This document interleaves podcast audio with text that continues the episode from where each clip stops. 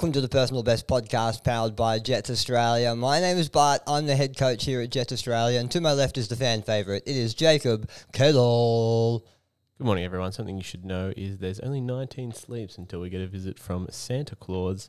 Another thing you should know is to follow the podcast, subscribe, and to have a good day. How are you this morning, Bart? I'm feeling good as always, mate. Even better knowing that Santa Claus is on his way. If you're new to the show, great to have you here. If you're old to the show, also great to have you here. The way we roll is we've got a bit of a preamble. We talk things pop culture, we talk things fitness, always fitness related, and then we dive into some questions. The questions today are all about leg training. Can training my legs help build my upper body? Uh, what's the best macro sp- split for overall performance?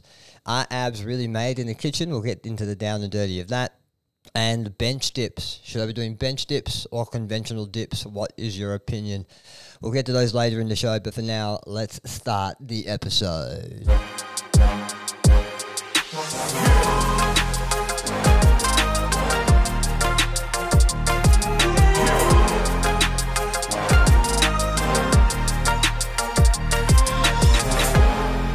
Now, do you remember when you were a kid and 19 sleeps felt like forever for Santa to come? I I feel like the one sleep before Christmas felt like the most amount of time. It was so long. Do you have do you have any childhood memories of Christmas Day or leading up to Christmas Day that you can remember? Like, do you remember waking up to a certain present one year, or, or one year that was really in particular festive, or, or something like that? Yeah, I always remember the time I, well, I have a really long hallway at my Mm. h- parents' house, and I I ran laps of the house while the Simpsons Christmas episodes are playing to tire myself out, so that I would be able to go to sleep and then wake up the next day. That's classic. And like it reminds me of that Simpsons episode where Bart drinks ten glasses of water so he can wake up really early to check the presents. That's great. You learn a lot from Bart Simpson. I remember one year in particular, I um I got up early to take a peek, so I was a bit naughty to see what Santa brought. Mm-hmm. and all I saw was a big mattress-sized box wrapped up, which said Bart on the front of it.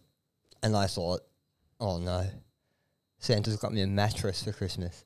And I was depressed for like the next three or four hours until Mum goes, "No, you should unwrap it. It's not a mattress." And I unwrapped it, and it was a basketball hoop. And so we put it out in It was the just a backyard. box. You Yeah, didn't you didn't understand the concepts of things being in a box at that age. No, I was I was definitely deceived. Now, it's this time of year when we get our Spotify wrapped feedback. So for a lot of people out there, myself included, who listen to a lot of podcasts and a lot of music, it's a really good reflection on just how much time you've either wasted or invested into hmm. audio content. And so two things here. I got my wrapped up. I want to share something with you. I listened to fifty four thousand minutes of podcasts. That's that's quite a fair bit. Dude, it's so it's it's over a month of continuous listening. Wow. I reckon I would even be close to your numbers, but I I have mine on I only watch mine generally on YouTube, uh, some Mm-hmm. Spotify ones, but mainly YouTube, so I don't get the, the statistics which I'm kind of thankful for. that is like it's skewed data. And so I was a bit taken aback, but also a little bit proud. And my most listened to band, a lot of people don't know this about me, but I really enjoy like metalcore, like really heavy metal music. And uh, my favorite band apparently over the year was We Came as Romans. And they're about they're about to release a new album. But the best thing was is that I was in their top three percent of listeners worldwide, and then I got a nice video of We Came as Romans saying, "Hey, thank you for listening to us so much. Here's to a big 2024." Yeah, I like that edition this year. And I'm not I'm not a fanboy usually, but I was just like, oh, I'm I'm not going to stop listening now. Did you think it was specifically for you and you were the only yeah, person that just got that? just me, Bart. Thank you for listening you. for 14 hours. yeah, mine it. was uh, Drake for the probably eighth year in a row far out. going. Yeah, That's that's great. And another thing, because we we shoot our podcast out on Spotify for podcasters, we get a wrapped up version of um of our data as well.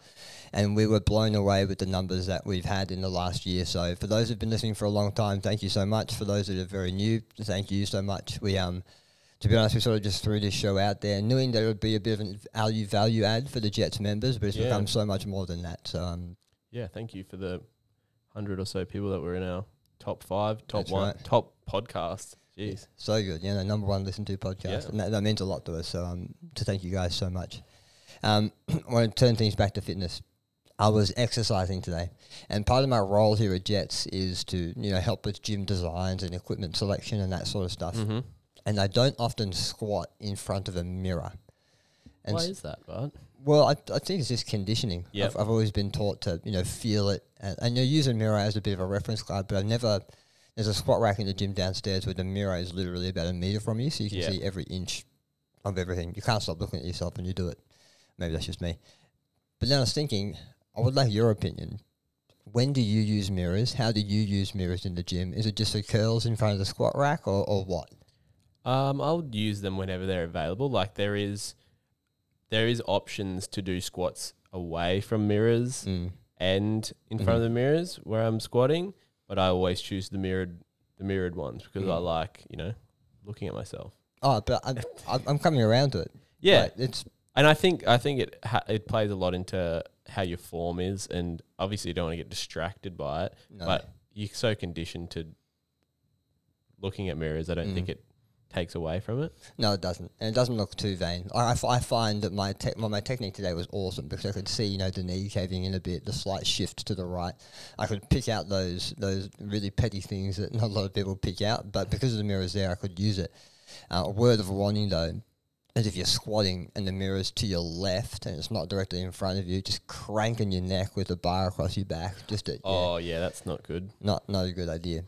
But um, yeah, I'm, I'm warming up to the mirrors. That's for sure. It's not not necessarily just a vanity thing, you know. It's um, we do have a number of fitness questions today, but I also wanted to get your opinion on one more thing before we do. okay. So I was I'm not going to lie, we're we're going to bank a few podcasts over the next few weeks to to last our listeners, our loyal listeners over Christmas. Yep.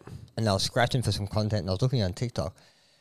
TikTok is crazy, right? It's Mhm. just so I don't know. I think there's something so right and so wrong about it.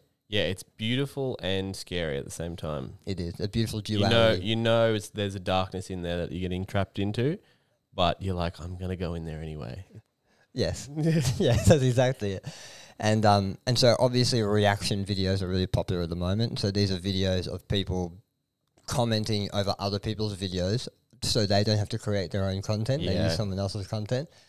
But today I saw something that I never thought I'd see. What uh, is it? What I think you? Yeah, go on. It was a reaction video Yep. of a reaction video. Yes. Was it? Was it meaningly funny or were no, you? mate, was it- no. This guy was deadly serious. He, he was a PT commenting on the comments of another PT commenting on someone's video. Oh, yep. And I've get into that. I've seen like you watch someone do a reaction video, and then the person that's reacting is reacting to the the reactors, Yes. and you're like, what am I watching here currently? Uh huh. What sort of inception What is is- happening what- in my reality? The worst, the worst of the worst is the people that don't actually. They're reactors because you get that little face. You can do a green screen face on something, but Yeah. they basically will just t- take their content and then put their face in and do like we don't have video for this episode, but they'll do a, a shocked face and they go, and they'll start they'll start pointing up like going, "Wow, are you seeing what I'm seeing right now?"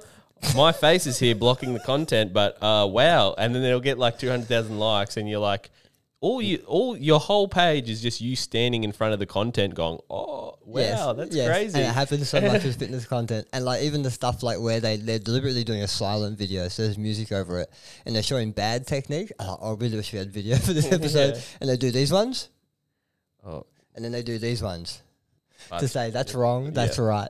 I'm sorry, that's not you that. need that input. You really need that input. Yeah, so I'm, I was I was horribly confused. And if if if the day comes where I see a reaction video of a reaction video of a reaction video, I think I'm just gonna quit social I media. think uh, Bo Burnham's already done it. If you watch his um, Netflix special Inside, but as a joke, right? Is it Inception thing? He reacts to his react like he's, he goes he goes about five layers deep, and it's hilarious. That's good. I'm, I'm okay with that. Satire, I'm all, all right with. And just a w- word of warning as well. We sort of already touched on it. We are in a new studio today. We don't have.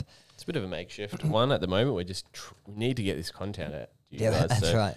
Moving studios, and it's audio only. That's right. And we're throwing a your beautiful ears to new, listen to new, us. new environment and Uh, new us. Yes, and I don't actually know. It could be people. There might not be people. We don't actually know who actually watches it compared to listens to it. Anyway, yep. it could be the same for every episode. No one actually watches No one it. watches it at all. We're just getting listens, but If the you're- video's there generally most of the time. Hundred percent. If you're on Spotify or watch watch an episode, it's, it's a lot of fun. You can see our reactions. All right, that's enough of that. Let's get into That's some good fitness questions. uh, question one: Can I train? Can training my legs help my help me build my upper body? This is a cool question, right? Hmm. Because typically in the gym, and this is a vast generalization here. Don't hold me to this, but a lot of blokes will often skip leg day, uh, and a lot of women will often skip upper body day Mm-hmm. because their priorities are in the opposite of, of what they're what they're lifting. Um, but the thing is, the body works as one beautifully integrated system. We've talked about this at at nauseum, and so from experience, from anecdote, um, I couldn't find much research on this, but I have a few theories which we'll go into. But from anecdote, training your entire body seems to make the entire body more anabolic, meaning your upper body work will complement your lower body work. Your lower body work will complement your upper body work. Uh, that's that's just the way the body the, the body works. And so anecdotally, I think so. Most of my programs are written in this way, and I think the reason is particularly when it comes to the legs, is that the legs are the biggest muscle of the body. They take up the most space, right, in comparison to your bicep or what have you. Which means one thing, we can push more weight or pull more weight with them. So neurologically, our nervous system will have to work harder because we, we can lift more weight. Like the heaviest um, exercise most people will do is a deadlift. Yep. And that is, I think, technically a whole body exercise, but many people consider it a leg exercise. But because you can lift so much weight on that, the nervous system st- stimulus is so powerful that it affects the entire body. There's sort of this systemic, um, uh, systemic um, signal. And I swear as well on deadlift, if you want, if you want a big thick back, big thick back, deadlifts are the way to do that. But there's a few, few theories out there. One is a hormonal theory. So if you do a big squat or a big deadlift or what have you, because you're using more muscles, you're going to have more testosterone and or growth hormone release, which is which are considered your anabolic, um, your anabolic hormones. which means if you're still recovering from upper body day yesterday or upper body exercises you're doing that day, it can complement them. So that, that theory is out there as well. There's also the theory of irradiation. So when you've got a barbell on your back, you know you're not just using your legs. Your core is bracing like nothing else. If you're doing it right, you're attracting those shoulder blades and you're really hugging that bar to your to your entire body with your upper body. And so it's not like the upper body does nothing. And there's still impact and still benefit from teaching your body how to brace with your upper body, even though you're only doing a squat, Yep. if that sort of makes sense. Um, and so the hormone release we talked about before, it, it, it, it is temporary, but it is significant over time. And that's the whole thing with fitness. You know, one workout is one workout, but the most beneficial thing is you doing that one workout consistently over time with, with variance. So, can training your legs help build your upper body? I think absolutely, and I think everyone should be training the entire body. Yeah, you think of it as like your base. Build your base, then your foundation will grow. Not, not that, but yeah. No, build you- your base. You're right though. Like I love that. Shout out That's Jason Genova. beautiful, good comment. But no, you're right though, because I mean, in our everyday life, our legs and our hips they drive most of our power and our movement. Mm. So it behooves us to train that. Bring it back. Bring behooves back. Yeah, baby. Question two: What's the best macro split for overall performance? This is a this is a tricky question to answer because it's Yep. going to be very different to to everyone, and we know our genetics play a big role here. Some people can seem seem to tolerate higher carbohydrate diets better. Some people seem to tolerate higher fat diets better. And so the best thing you can do is come with this with an open mind and understand it's going to be a bit of trial and error. That being said, a really easy place to start, and this was taught to me by a nutritionist uh, uh, ages ago, um, is to start with a, a 30 40 30 split of protein, carbs, and fat. So by this I mean 30% of your calories come from protein, 40% from carbohydrates, and then 30% from fats. And so if you were eating a 2,000 calorie diet, which um, uh, a lot of governmental organisations in Australia you know recommend as a sort of a, a around about balanced diet for most, there would be 150 grams of protein a day, 67 grams of fat, and 200 grams of carbohydrates. That seems like a pretty good base or a pretty good balance of everything to start. And from there, you can sort of dial a few things up or dial a few things down, depending.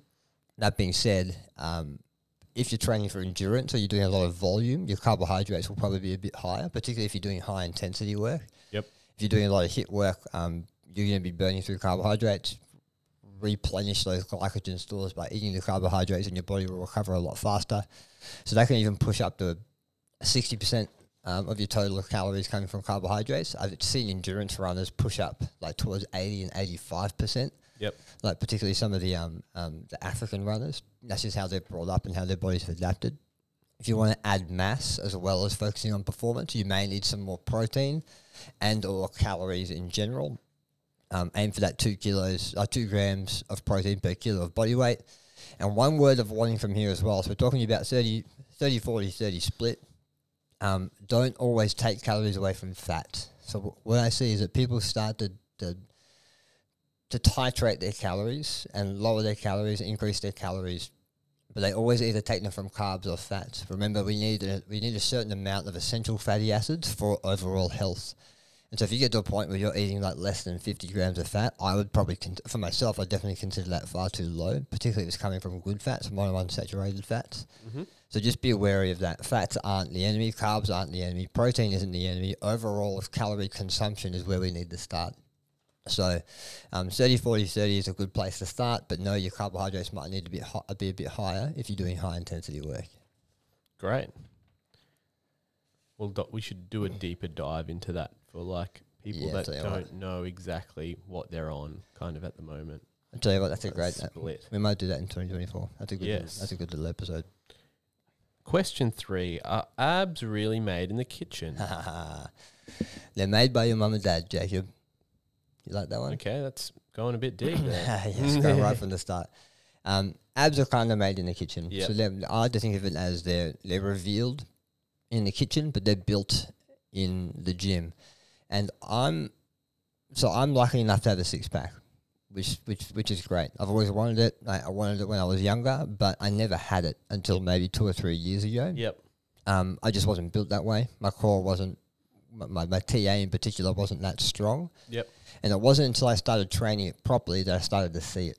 Yep. And so a lot of the core stuff, particularly on TikTok when I was doing my research for this episode, a lot of the core stuff out there is pretty rubbish. Yeah. And so we need to we need to be training the the midline just like we train any other muscle, progressive overload with good technique and high force potential exercises. So by this I mean if you're doing an exercise for a core, a core exercise and you're doing 30, 40, 50, 60, 70, 80 reps or whatever, Yep. for me, that's like doing getting a, a one kilo dumbbell and doing partials of a bicep curl until it burns until it's done, which might build a bit of muscle to a point, but won't build a muscle won't build the muscle in the long term. So I go for exercises that really flex and extend the lumbar, the spine of, of what the um what the abs do or that portion of the abs do. Um, and I make sure I do exercises that I can only do five to ten reps on. So I slow it right down. I work with control. I like to do a lot of hanging leg raise stuff. I love ab wheel rollouts.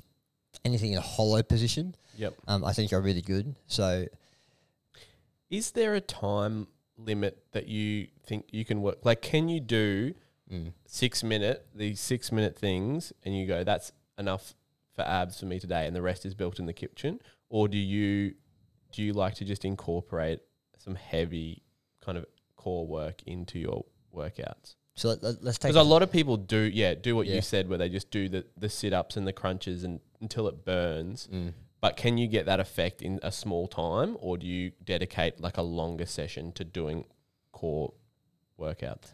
So a short time. Yep. Like just just, a, just as if you wanted to grow your shoulders. Yep. Like you don't need to do an entire workout on shoulders. You Yep. can get away with doing one or two exercises three times a week. I'd approach it in that way too. But let's take a step back for a second and think about what the core does throughout the day. It's always on. Yep. So it's, I think, full of what's called slow twitch muscle fibers. Two, that can elicit a high mitochondrial density load. You're right. Yep. This new studio, mate. It's out- putting us out- off out to get you, hundred percent. So type one muscle fibers, higher mitochondrial density for endurance and stamina, which tells me that the midline is going to respond better to the opposite of that. Those Yep. fast twitch fibers, heavier loads, higher intensity. So you don't need an entire workout done on abs. My approach is if you really want to get your abs strong and bigger, at the start of every workout, let's just do let's say you do a Monday, Wednesday, Friday sort of situation. just do four to six sets of a high yield, a high power yield exercise, and then see what happens. Because once you instigate it or power it up at the start of the workout, you're probably more likely to use it through the entire workout. But then there's sort of a catch 22. If you destroy your abs at the start of the workout and then you've got back squats next, which require a lot of core stability, Yep. you might be fatiguing your midline too much for that movement. So you kind of got to play it out a little bit and, and understand what sort of volume and intensity is right for you. But I would approach it like you approach any other muscle. Yep. You know, you don't need to do 200 sets at the end, 200, 200 reps at the end of the, of the, of the workout. And you also don't need to rely. Like I think I went through a phase where I was solely under the influence of abs are made in the kitchen, I'm not even going to bother doing ab exercises. me too. because Yep. I I think I'm trying to get back into doing more ab stuff because I'm like I actually need to do some stuff, Mm. but you I put it off for a while, being like it's not made in the gym. I don't need to do sit ups and crunches. Mm. I just need to eat right. Mhm. But you do need to do both. Uh, I think if you do both, you're approaching it from two Yeah. to. But uh, but back to the question, if you want to see him more, Oh yeah, yeah, d- dial dial up the nutrition a bit and get that fat shedding off those washboard abs. okay. Question four: I usually do bench dips on my push day. Should I be doing them on dip bars instead? This is a good question. This is almost a question for me. yeah, what, what's the, your, the kettle push down is a much better exercise. oh, I'm about to break your heart. So there, there are a number of exercises that I don't often program. Yeah. Right? One of them is combination exercises. So something like a, a lunge and a curl, or a, you know a lateral raise and a curl. Just because I think you're trying to do, you're trying to use the same weight for two movements that probably need two different weights, and then you then you factor in fatigue on both. So you're not really training fully one or the other. yep. So I don't often do, unless it's for conditioning work, like you might see some sort of hang power cleans, which are essentially a curl and a press for most beginners. If you're doing conditioning work like that, you'll, you'll see a bit of stuff, uh, a bit of combination work, but otherwise. Another one I don't program is tricep kickbacks. I think you're in a, it, it, I think it's a quite a rubbish movement for your triceps anyway. At least with a dumbbell. Oh, yeah. Cables are a bit better. Cables are a bit better. Yeah, you're right. Cables are a bit better, particularly if they're, they're set at the right angle. Yeah. But the, the dumbbell, you know, most people can't hold retraction in that position. I, d- I can't even do like I don't know why people try with the dumbbells. I Yeah. can't even do it right. Yeah, no, don't waste your time. There are far many better, far better things. Front raises I don't program often, only because your your front delts will get activated in any horizontal and most vertical presses that you do. The the front ra- most people are really tight in their front delts anyway, so just making that even worse. So don't often do front raises, and the other one is bench dips. Going back to the question, for the same reason I don't do tricep kickbacks. Most people can't hold retraction in that position and thus they can't execute the exercise in the right position. So you'll see them, their butt will be away from the bench, their shoulders will be rounded, their elbows will be flared out. It's just a really awkward Mm. position. If you do anything for enough reps, you'll feel a burn. Yep. And you'll think you're doing something right, but in this instance, I don't think it is. So my recommendation is always to try and go for the, the, the parallel bars or the conventional dip bars. But a good place to start is if you've got two plyo boxes and you push them, put them on their ends, put them apart. You you stand in between them. Put your hand on one. Put your hand on the other, and then you can keep your feet on the floor and practice your dip position from that position. We might do a video on this. Okay, later, yeah, maybe. I'm trying to imagine it. So it's a good it's a good it's a good starting point for beginners to understand the bracing structure of that position, and then work your way to the to the normal parallel bars. But I think dips in general on those conventional dip bars are underrated. I've heard them I've heard them being called the squat for the upper body, and I think it's I think it's it's pretty close because you can push it, you can pull a lot of weight on it, if you, Mhm. particularly if you work up the weighted dips. You can get a really deep range of motion. You can change your de- your your chest position. You know, if you're leaning over more, you're going to hit the front of your chest a bit more. If you're a bit more upright, your traps and your shoulders and triceps are going Yeah. to get a bit more of a whack. But I think it's a completely underrated exercise. I'd love to see um I'd love to see more of it out there. So um I suppose the the the answer to this question is try and go to the to the parallel bars if you can. Yep. Um, but understand you might need to regress the movement. You know, use a band, put your knees in a band when you're trying to do a dip, just to get the feel of it and the position of it right. But I think it's far superior uh, than bench dips. Yes, I sure. feel good because I do not do any of those exercises, which is good. Um, well done. It's a gold star for you. Gold star for me. All right, mate. That's the first episode in our semi-new, uh, semi-new studio. And uh, we'll hope to have you back to regular programming with our beautiful faces next week. That's right. Uh, thank you guys for listening. If you are new, as, as I mentioned, make sure you do follow, make sure you do share, make sure you do follow us on all the social medias. We're at Jetts Australia, J E T T S, on all the social pipes. Jacob? Just keep being personal best. Yeah. Bye. See ya.